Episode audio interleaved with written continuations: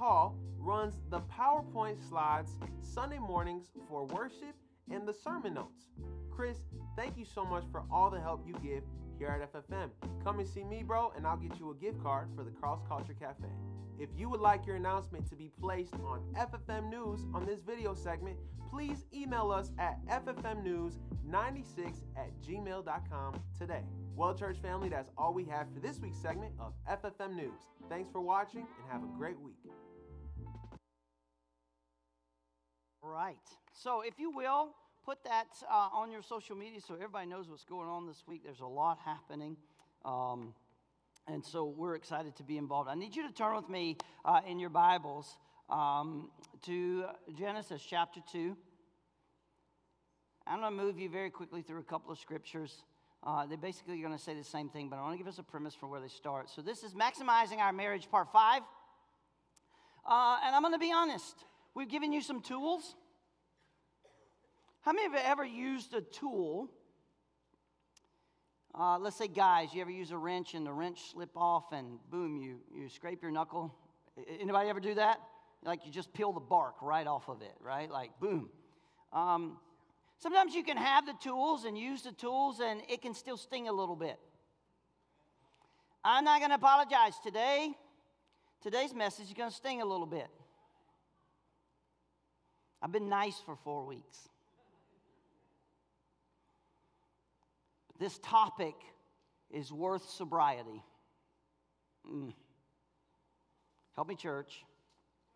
Genesis chapter 2, verse 24. Therefore, a man shall leave his father and his mother and be joined to his wife, and they shall become one flesh. Let me read to you real quickly. You can jot the reference down if you have the notes up in front of you.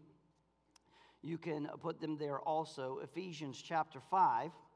Notice Paul quotes the same scripture. Ephesians chapter 5, verse 31 For this reason, a man shall leave his father and his mother and be joined to his wife, and the two shall become one flesh. But in verse 32, watch what Paul does. He says, This is a great mystery. Let's pray. Father, I ask that you bless the reading of the word to the hearing of our ear and the receiving of our heart in Jesus' name. And everyone said, I'm going to say this right up from the start. I want you to, I want you to, I've, I've premised this. It's going to sting a little today, but we need some sobriety in this context. We need some sobriety in this subject. Let me say this to you right away marriage is always urgent. You're not helping me. We got to take communion after this. So, marriage is always urgent. I'm going to say this never has there ever been a generation whose view of marriage was high enough.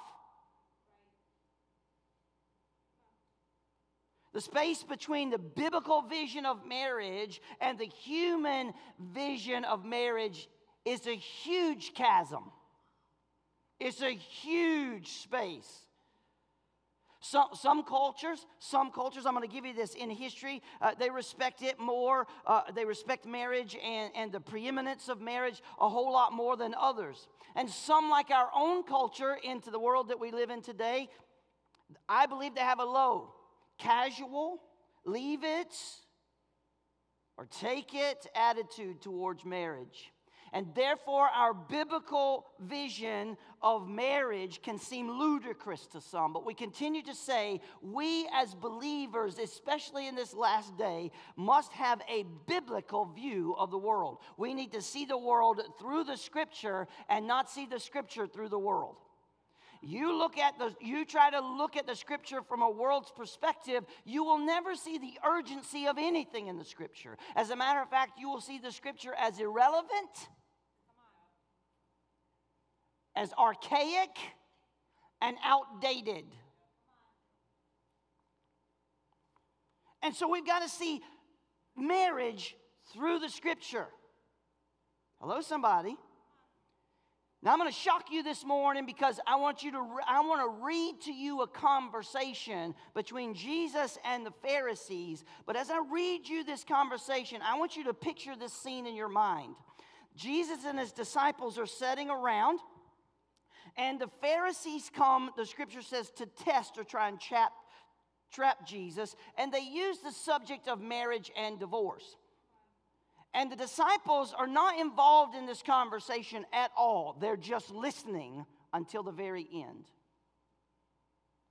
And now, because we highlight the subcontext above the scripture, we often get a skewed view of what the scripture is actually implying. And so in Matthew chapter 19, I want you to turn there, and we're going to start at verse 1. And I want to show you Jesus' view of marriage, just as we get started. Here, Jesus is going to give us a glimpse of, the, of his incredible view of marriage, the thing that God willed from his pe- for his people from the beginning. And I want you to listen to what the disciples respond to after this. Can I read it to you? Now it came to pass, you see the sub the subtitle above this scripture in Matthew chapter 19? What does it say? Yours might say marriage and divorce or or uh, divorce, right? Let's talk about it. Come on, somebody. You got your Bibles? Can I can I can I inspire you and encourage you that as someone who studies the scripture, the numbers and the chapters and the subheadings, they are not anointed. It's the word that's anointed. Those things are put into scripture to help us have quick reference to them. Now, watch this. Now it came to pass when Jesus had finished these sayings that he departed from Galilee and came to the region of Judea beyond the Jordan. And a great multitude followed him, and he healed them there. The Pharisees also came to him, testing him, and saying to him, Is it lawful for a man to divorce his wife for just any reason? If she burnt the toast if she didn't have dinner ready on time? Come on. Can, can a husband, because, right?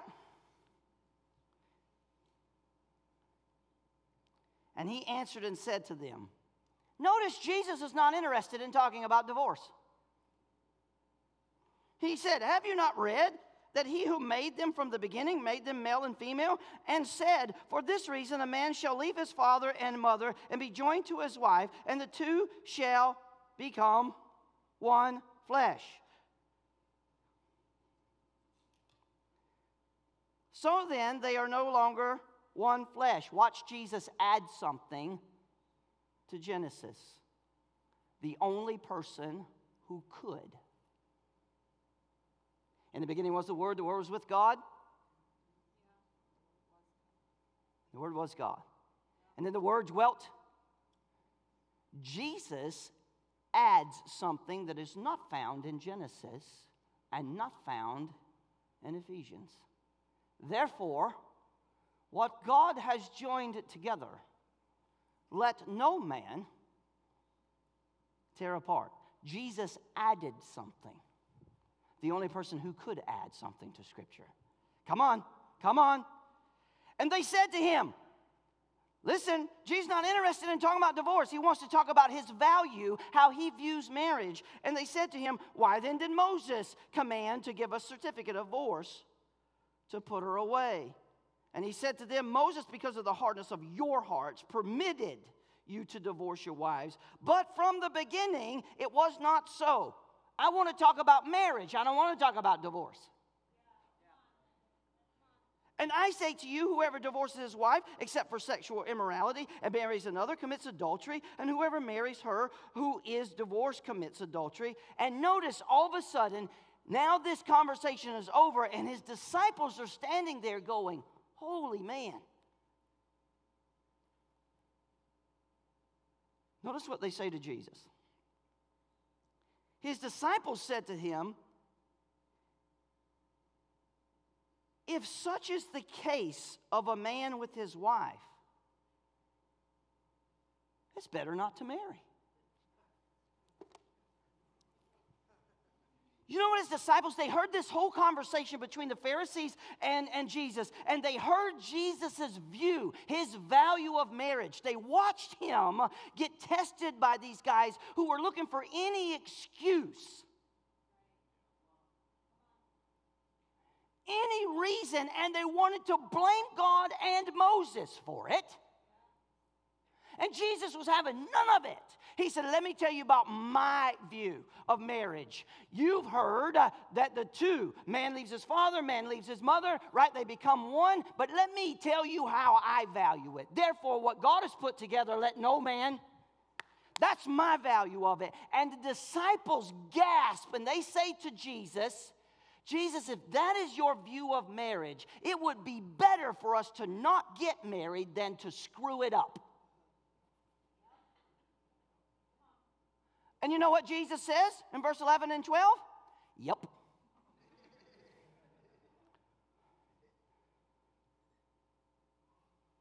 Are you kidding me?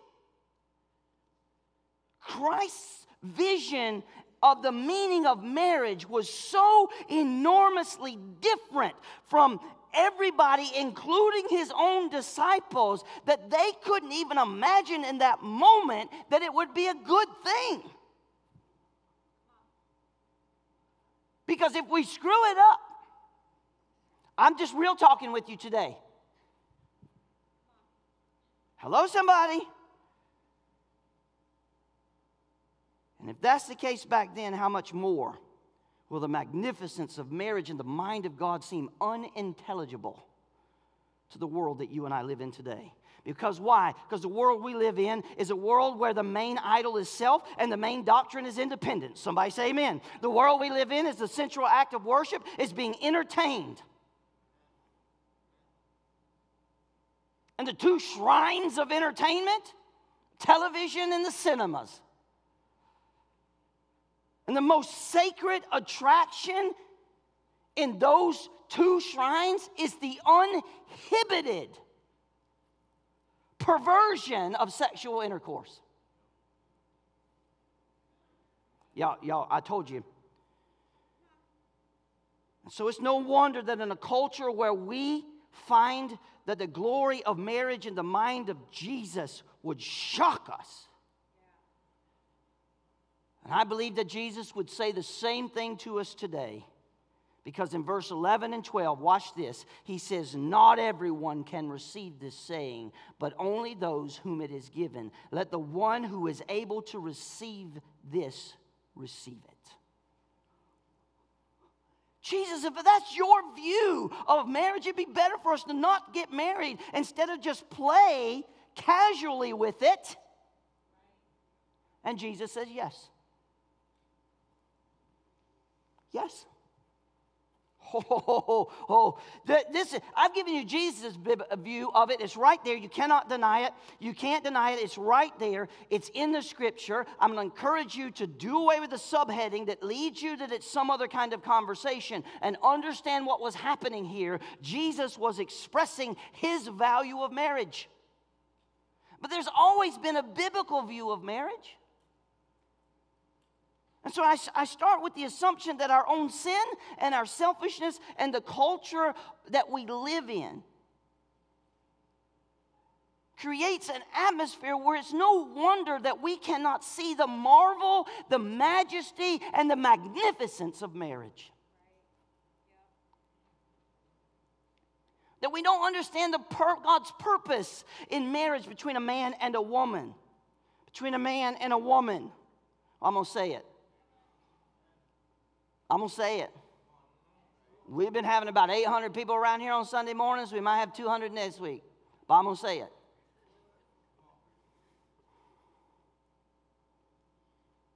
The fact that we live in a society that can even conceive, let alone defend, two men or two women entering into a relationship and call it marriage shows the collapse of our culture is on the brink.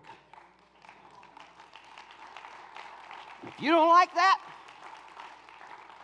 you watch what happens. We think that's no big deal. But as soon as you allow those barriers to cross, the next barriers is parents. They're going to remove the age of accountability.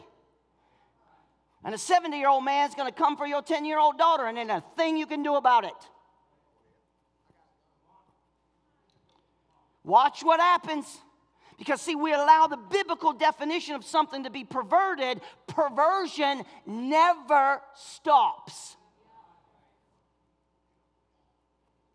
Well, I'm preaching on Pastor Appreciation Day today.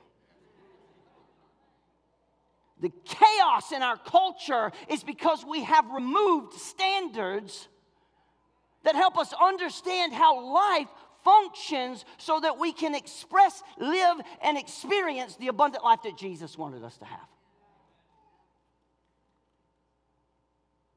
And I mention this in hopes that it might possibly wake us up to consider the vision of marriage.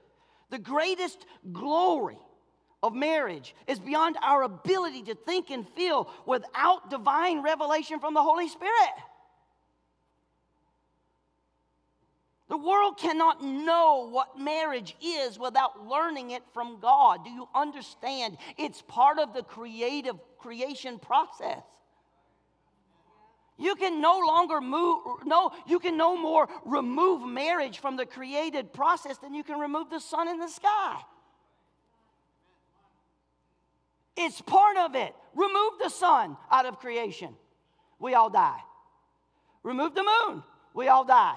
Remove the stars in the cosmos, we all die. The Bible, the psalmist tells us that everything in the created universe was placed in a proper order to support life on earth. And if anything in the created cosmos is out of order, life on earth ceased to exist.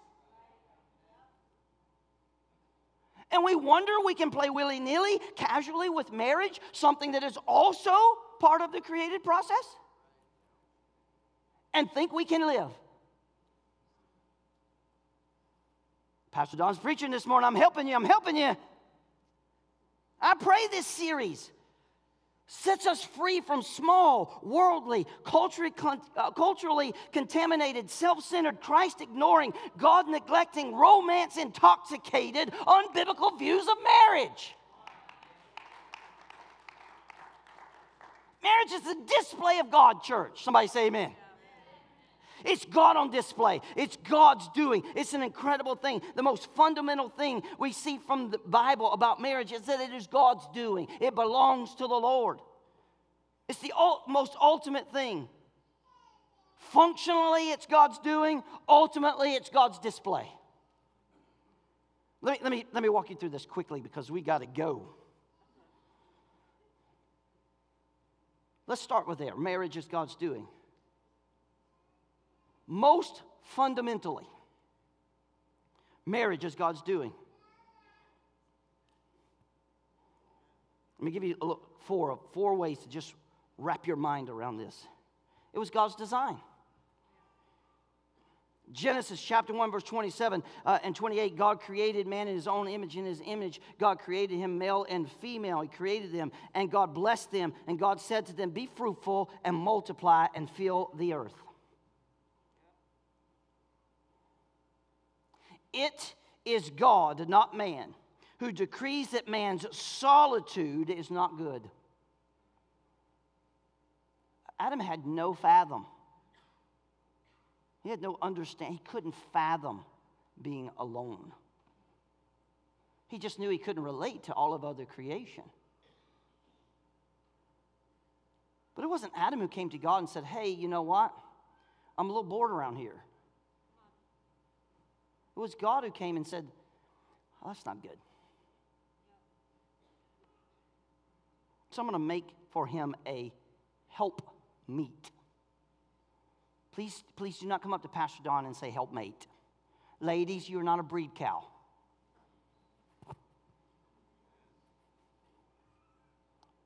God had a specific purpose for Adam to accomplish in all of creation. And God looked at Adam and said, He needs someone to help him do that. You're a helper. Help. Come on, someone. Don't miss the central, all important statement that God Himself will make a being so perfectly suited for Adam and his purpose. And he brings that being to Adam and says to Adam, Hey, man, you know how much I love you? And he pushes a naked woman out from behind the bush.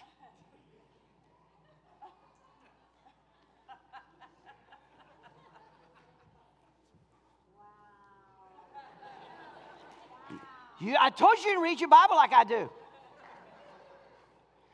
Instantly, she gets a name. Not, I mean, it was Adam's job to name everybody. It was Adam's job to name everything. Wasn't that his job? He had to name everything. God says, Hey, Adam, I love you this much. How much you love me, God? He pushes a naked woman out from behind the bush. And what does Adam do? Whoa, man! That'll be her name.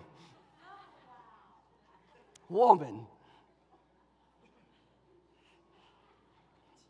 Trying to help you out because I got a feeling I'm going to get some emails later. That's all right. That's all right. I, I'm, I'm premised in the Word of God. I'm a big enough man. You know, just this week, I was at the gym Saturday, and someone came up to me. I never even, I don't even know this person. Come up to me and said, Pastor Don, why would that person say those things about you? Probably because I took a stand right here. And I'm, I'm okay. I'm okay. I'm okay.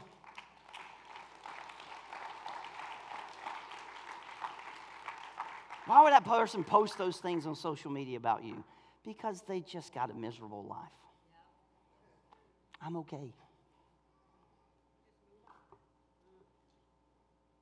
Marriage is for God's glory. See, a glimpse into the magnificence of marriage comes from seeing in God's word that God Himself is the great doer. Oh. Come on, marriage is His doing, it is from Him and through him that is the most functional thing we can say about marriage. It's for his glory. Oh my goodness. Watch this. In verse 21, and 22. So the Lord caused a deep sleep to fall upon man. He, he slept, he took a rib out of the flesh, and, and, and, he brought woman to God. And instantly, I love this story. Adam recognizes it, not because he'd ever met her before, or not because God gave him any privy. Do you understand? God didn't even privy him to his plan. But God, Adam recognized her. Why? What did he say? That's flesh of my flesh, that's bone of my bone. I know that.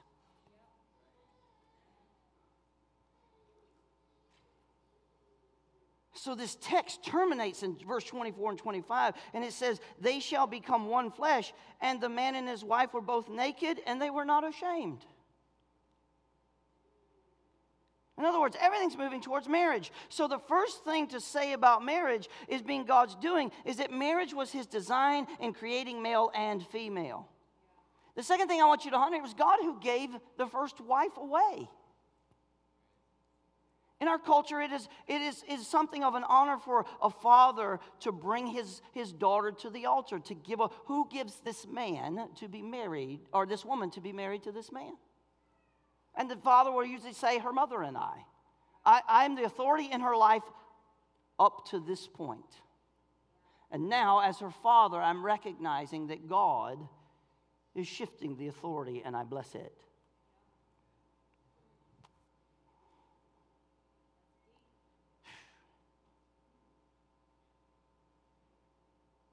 Marriage is God's doing because He personally took the dignity of being the first father to give away a bride.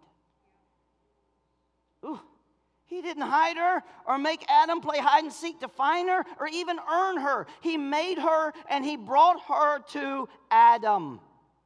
A profound sense that He had fathered her. And now, though she was by His by virtue His creation, He's giving her to the man in an absolute new kind of relationship called marriage that was unlike any other relationship in all of creation. There was no other one. Sure, animals had mates. Sure, animal, all the creation functioned in a way that would reproduce itself. But marriage is not just about reproduction. Be fruitful and multiply is one of the commands, but that's not just about having a bunch of babies. That was about expressing who God was into all of creation. multiply my presence on the earth. There was no other relationship like this. All because a father gave away a bride. God spoke the design of marriage into existence. Hello, somebody. Therefore, man shall leave his father and mother hold fast to his wife, and they should become one flesh. Who's talking here? Who's talking here? The writer of Genesis. Well, obviously, we understand and know now that the writer of Genesis was Moses. Luke confirms that to us. Listen carefully. Listen carefully again in Matthew chapter 19, verses 4 and 5. Jesus answered and said, Have you not read that He, God, who created them from the beginning, made them male and female, and said, Note, God said, Therefore a man shall leave his father and his mother and hold fast to his wife, and the two shall become one flesh. And Jesus says something that Genesis chapter 24 doesn't. Therefore, what God has put together, let no man. Wow. It's God's design.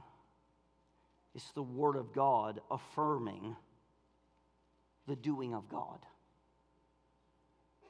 And we take it so casually.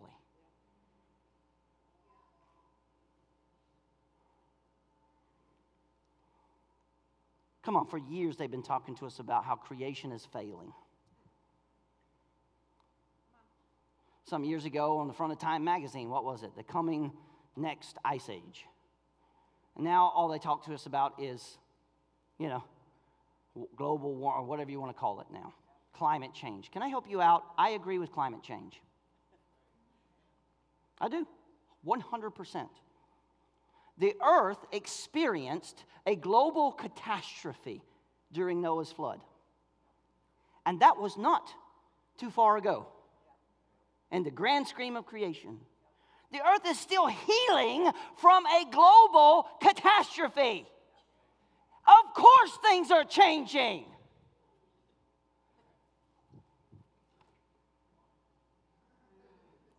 Of course. It's not that complicated. But see, because I'm a creationist, then I'm frowned upon. Watch this. But see, as a creationist, I have to value marriage. Because, well, listen, God performs the one flesh thing that no man can do. That leads us here to this moment. Watch this. Man and woman becoming one flesh. Man and woman becoming one flesh. Man and woman becoming one flesh. See, verse 24 is God's word of institution. But just as God was God who took woman from the flesh of man, it's God who in each marriage ordains and performs the uniting and calling one flesh. It's not man's power to, to do it or destroy it. The, the implicit part here in Genesis 24, uh, 224 is that Jesus is saying something incredibly powerful, and, even in Mark chapter 10, verse 8 and 9. He's quoting Genesis 2, and he says, The two shall become one flesh, so that they are no longer two, but one. What therefore God has joined together, let no man separate. Again, in Mark's gospel, we see that Mark adds the point that Jesus added to Genesis something they had never thought about before. When a couple speaks their vows and consummates their vows in sexual union, it's not man or woman or pastor or parent who's the main actor, it's God. Oh. God joins husband and woman into one. God does that. God does that. The world doesn't know this, which is one of the reasons why marriage is treated so casually, even in the church. Christians often act like they don't know it, which is one of the main reasons in the church that it's not seen as wonderful as it is, and is one of the main reasons why tomorrow I will get a boatload of stupid emails that are just going to go straight into the garbage.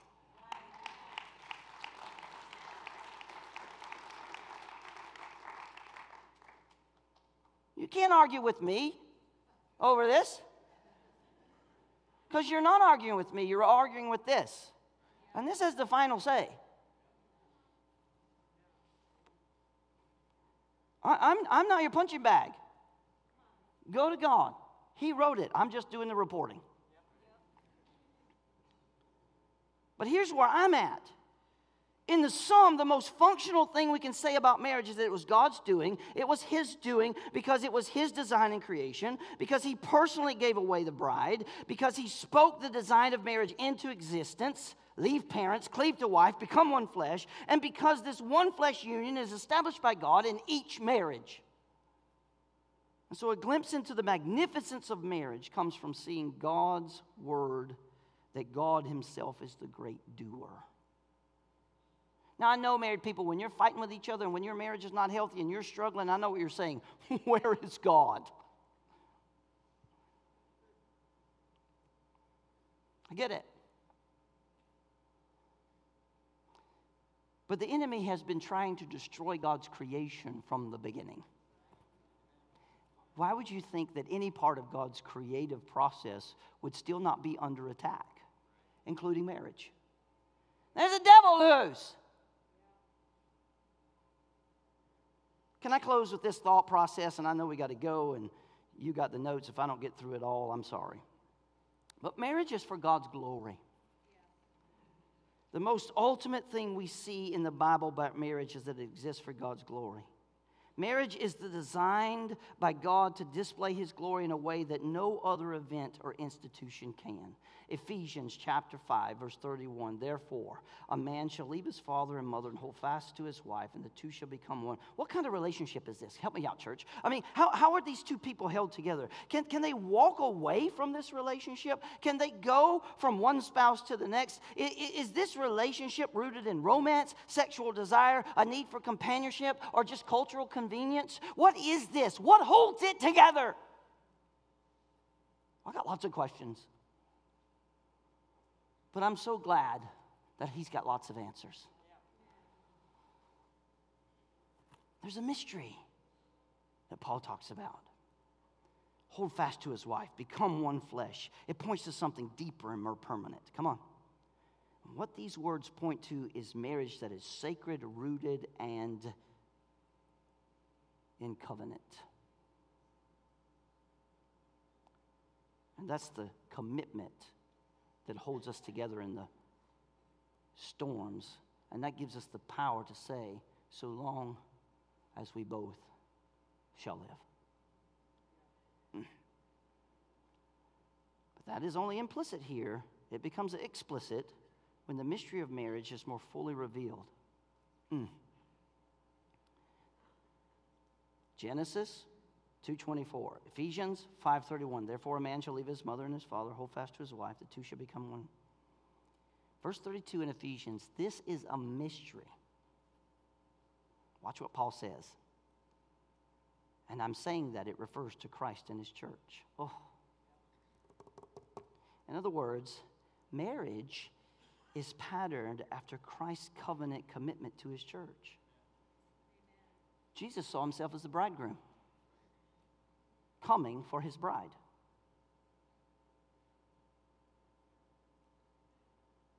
Paul knew his ministry was to gather the bride, the people who were betrothed to the bridegroom. And so in 2 Corinthians chapter 11, watch what Paul says here because of that. I feel divinely jealous for you since I betrothed you to one husband to present you as a pure virgin to Christ. Oh! Christ knew he's going to have to pay a dowry. His blood, his life. I got married people all the time who come to me and say, I'll die for my spouse. You don't even live for them. Come in here talking about taking a bullet for somebody you won't live for? Stop it. If you won't live for them, the moment death is on the table, you run.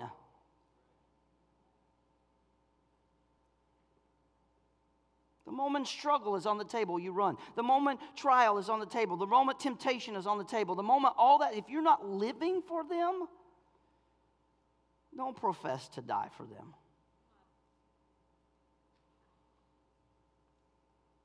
Marriage is patterned after Christ's covenant.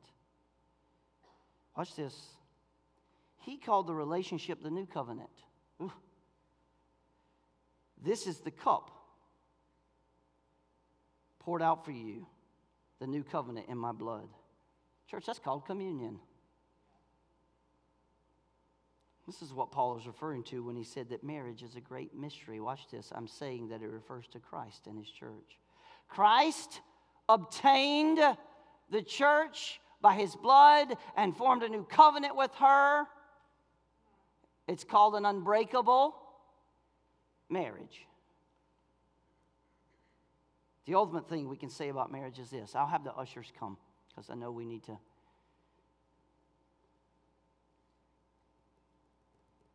Marriage exists for God's glory. Marriage exists to display God to a lost and dying world. Marriage is patterned after Christ's covenant relationship with his church. And therefore, the highest meaning and the most ultimate purpose of marriage is to put the covenant relationship of Christ and his church on display. That's what your marriage does. It preaches the gospel to a lost and dying world. Boom. Biscuit. This is why marriage exists. If you are married, that is why you are married. Can I say this? Come on, guys, you can come and pass out the elements, please. Um, will you stand with me?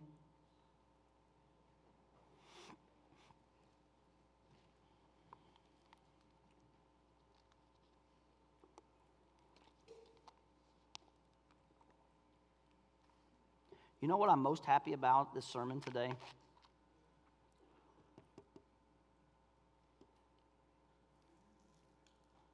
Is the fact that I am reassured more than ever that Christ will never leave his wife. Mm. Staying married, therefore. You can go ahead and pass out the elements, please. It's not about staying in love.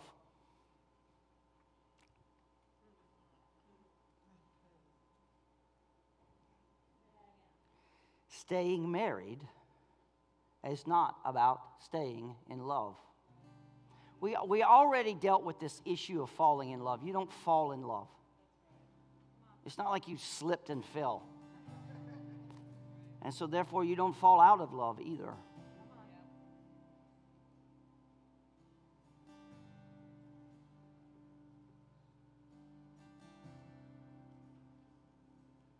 I'm so glad that Jesus didn't fall in love with me. I'm so glad that Jesus didn't trip at the cross and not go and fall out of love with me.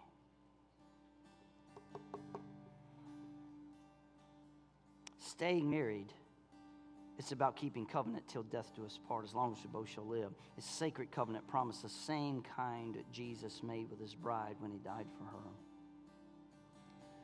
And so, therefore, what makes divorce so horrific in God's eyes is not merely that it involves breaking covenant to the spouse, but it involves misrepresenting Christ and his covenant.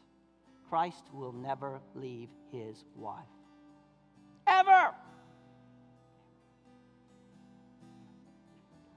There may be times of painful distance. Somebody say amen. There may be times of tragic backsliding on our part. Somebody say amen. But Christ keeps his covenant. Marriage is a display of that. And that's the most ultimate thing I can say about it. I, I got so much more to say. I really do.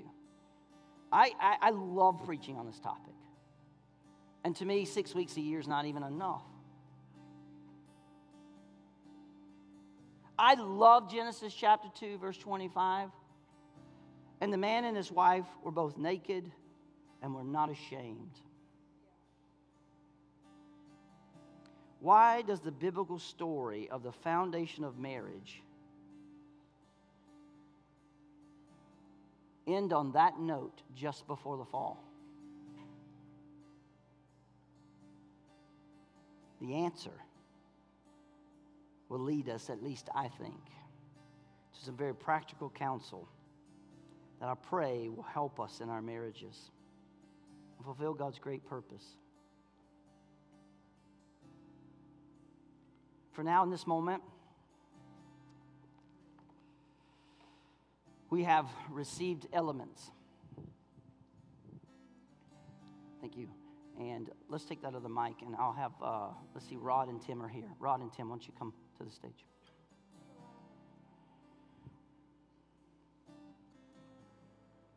Now, every fifth Sunday, we take communion together. That gives us four times a year to just take communion and together. But you're not limited to that. Husbands, I told you last week, you're the priest of your home. You really want to work through forgiveness with you and your wife, you want to put things away that, you know, and be done with it. You, when you have to work through forgiveness in your marriage, you've done that, take communion together. Husbands, you can lead your wife in communion. And therefore, what is under the blood is under the blood. And you will not believe the healing power in that expression. There are people who have been wounded so deeply in marriage from abuse, neglect, unfaithfulness, that in a moment like that, where the blood of Jesus Christ is applied and the significance of an element of worship Will you pray with me? You pray that God will place in the church and in our land self exalting, marriage destroying, unbiblical commitments that cater to our emotions and our desires? That He'll replace those things with Christ exalting, marriage honoring, biblical commitments to keep our covenants so that we as a people just preach the gospel with our marriages. So, Father, we pray over this word today. We thank you for it. Bless it, Lord. Let it be a seed in our heart. We pray, God, that it will produce in us, Lord, the fruit you desire, especially in our marriages. And everyone said, Paul says in 1 Corinthians, For I received from the Lord that which I also delivered to you that the Lord Jesus, on the same night in which he was betrayed, took bread. And when he had given thanks, he broke it and said, Take, eat, this is my body, which is broken for you. Do this in remembrance of me. Will you hold up the element this morning as we take covenant, uh, communion together, not only as a fellowship of believers, but as married people? I'm going to have Pastor Rod pray over the bread. Father, as we take this symbol of your body broken for us on the cross, we want to never forget the sacrifice you made for us. So today, Father, we thank you. We ask you to continue to keep us mindful at each and every day as we remember what you did for us on the cross. We pray it in Jesus' name. Amen. Let's partake.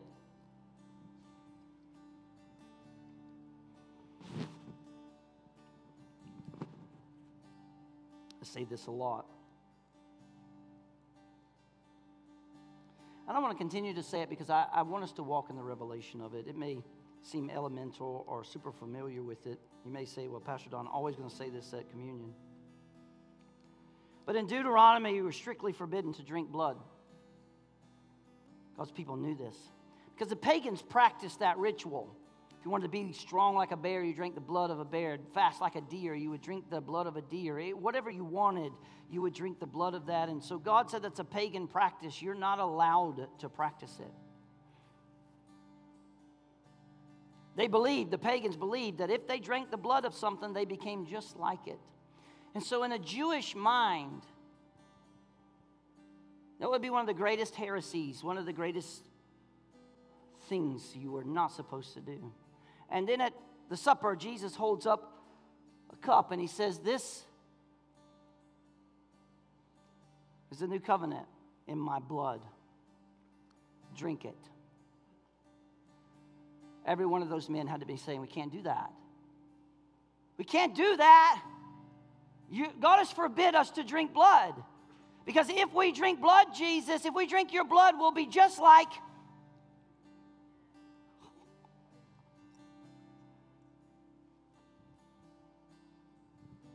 So, in the same manner, he also took the cup after supper, saying, This cup is the new covenant in my blood. This do as often as you drink it in remembrance of me. Will you hold it up as Pastor Tim prays? God, thank you. Thank you for your blood that was shed. No longer is it the blood of goats or of, uh, of any other animal, God, but you gave the ultimate sacrifice, your blood that washes us clean. Thank you, God, for that in your name. Let's partake.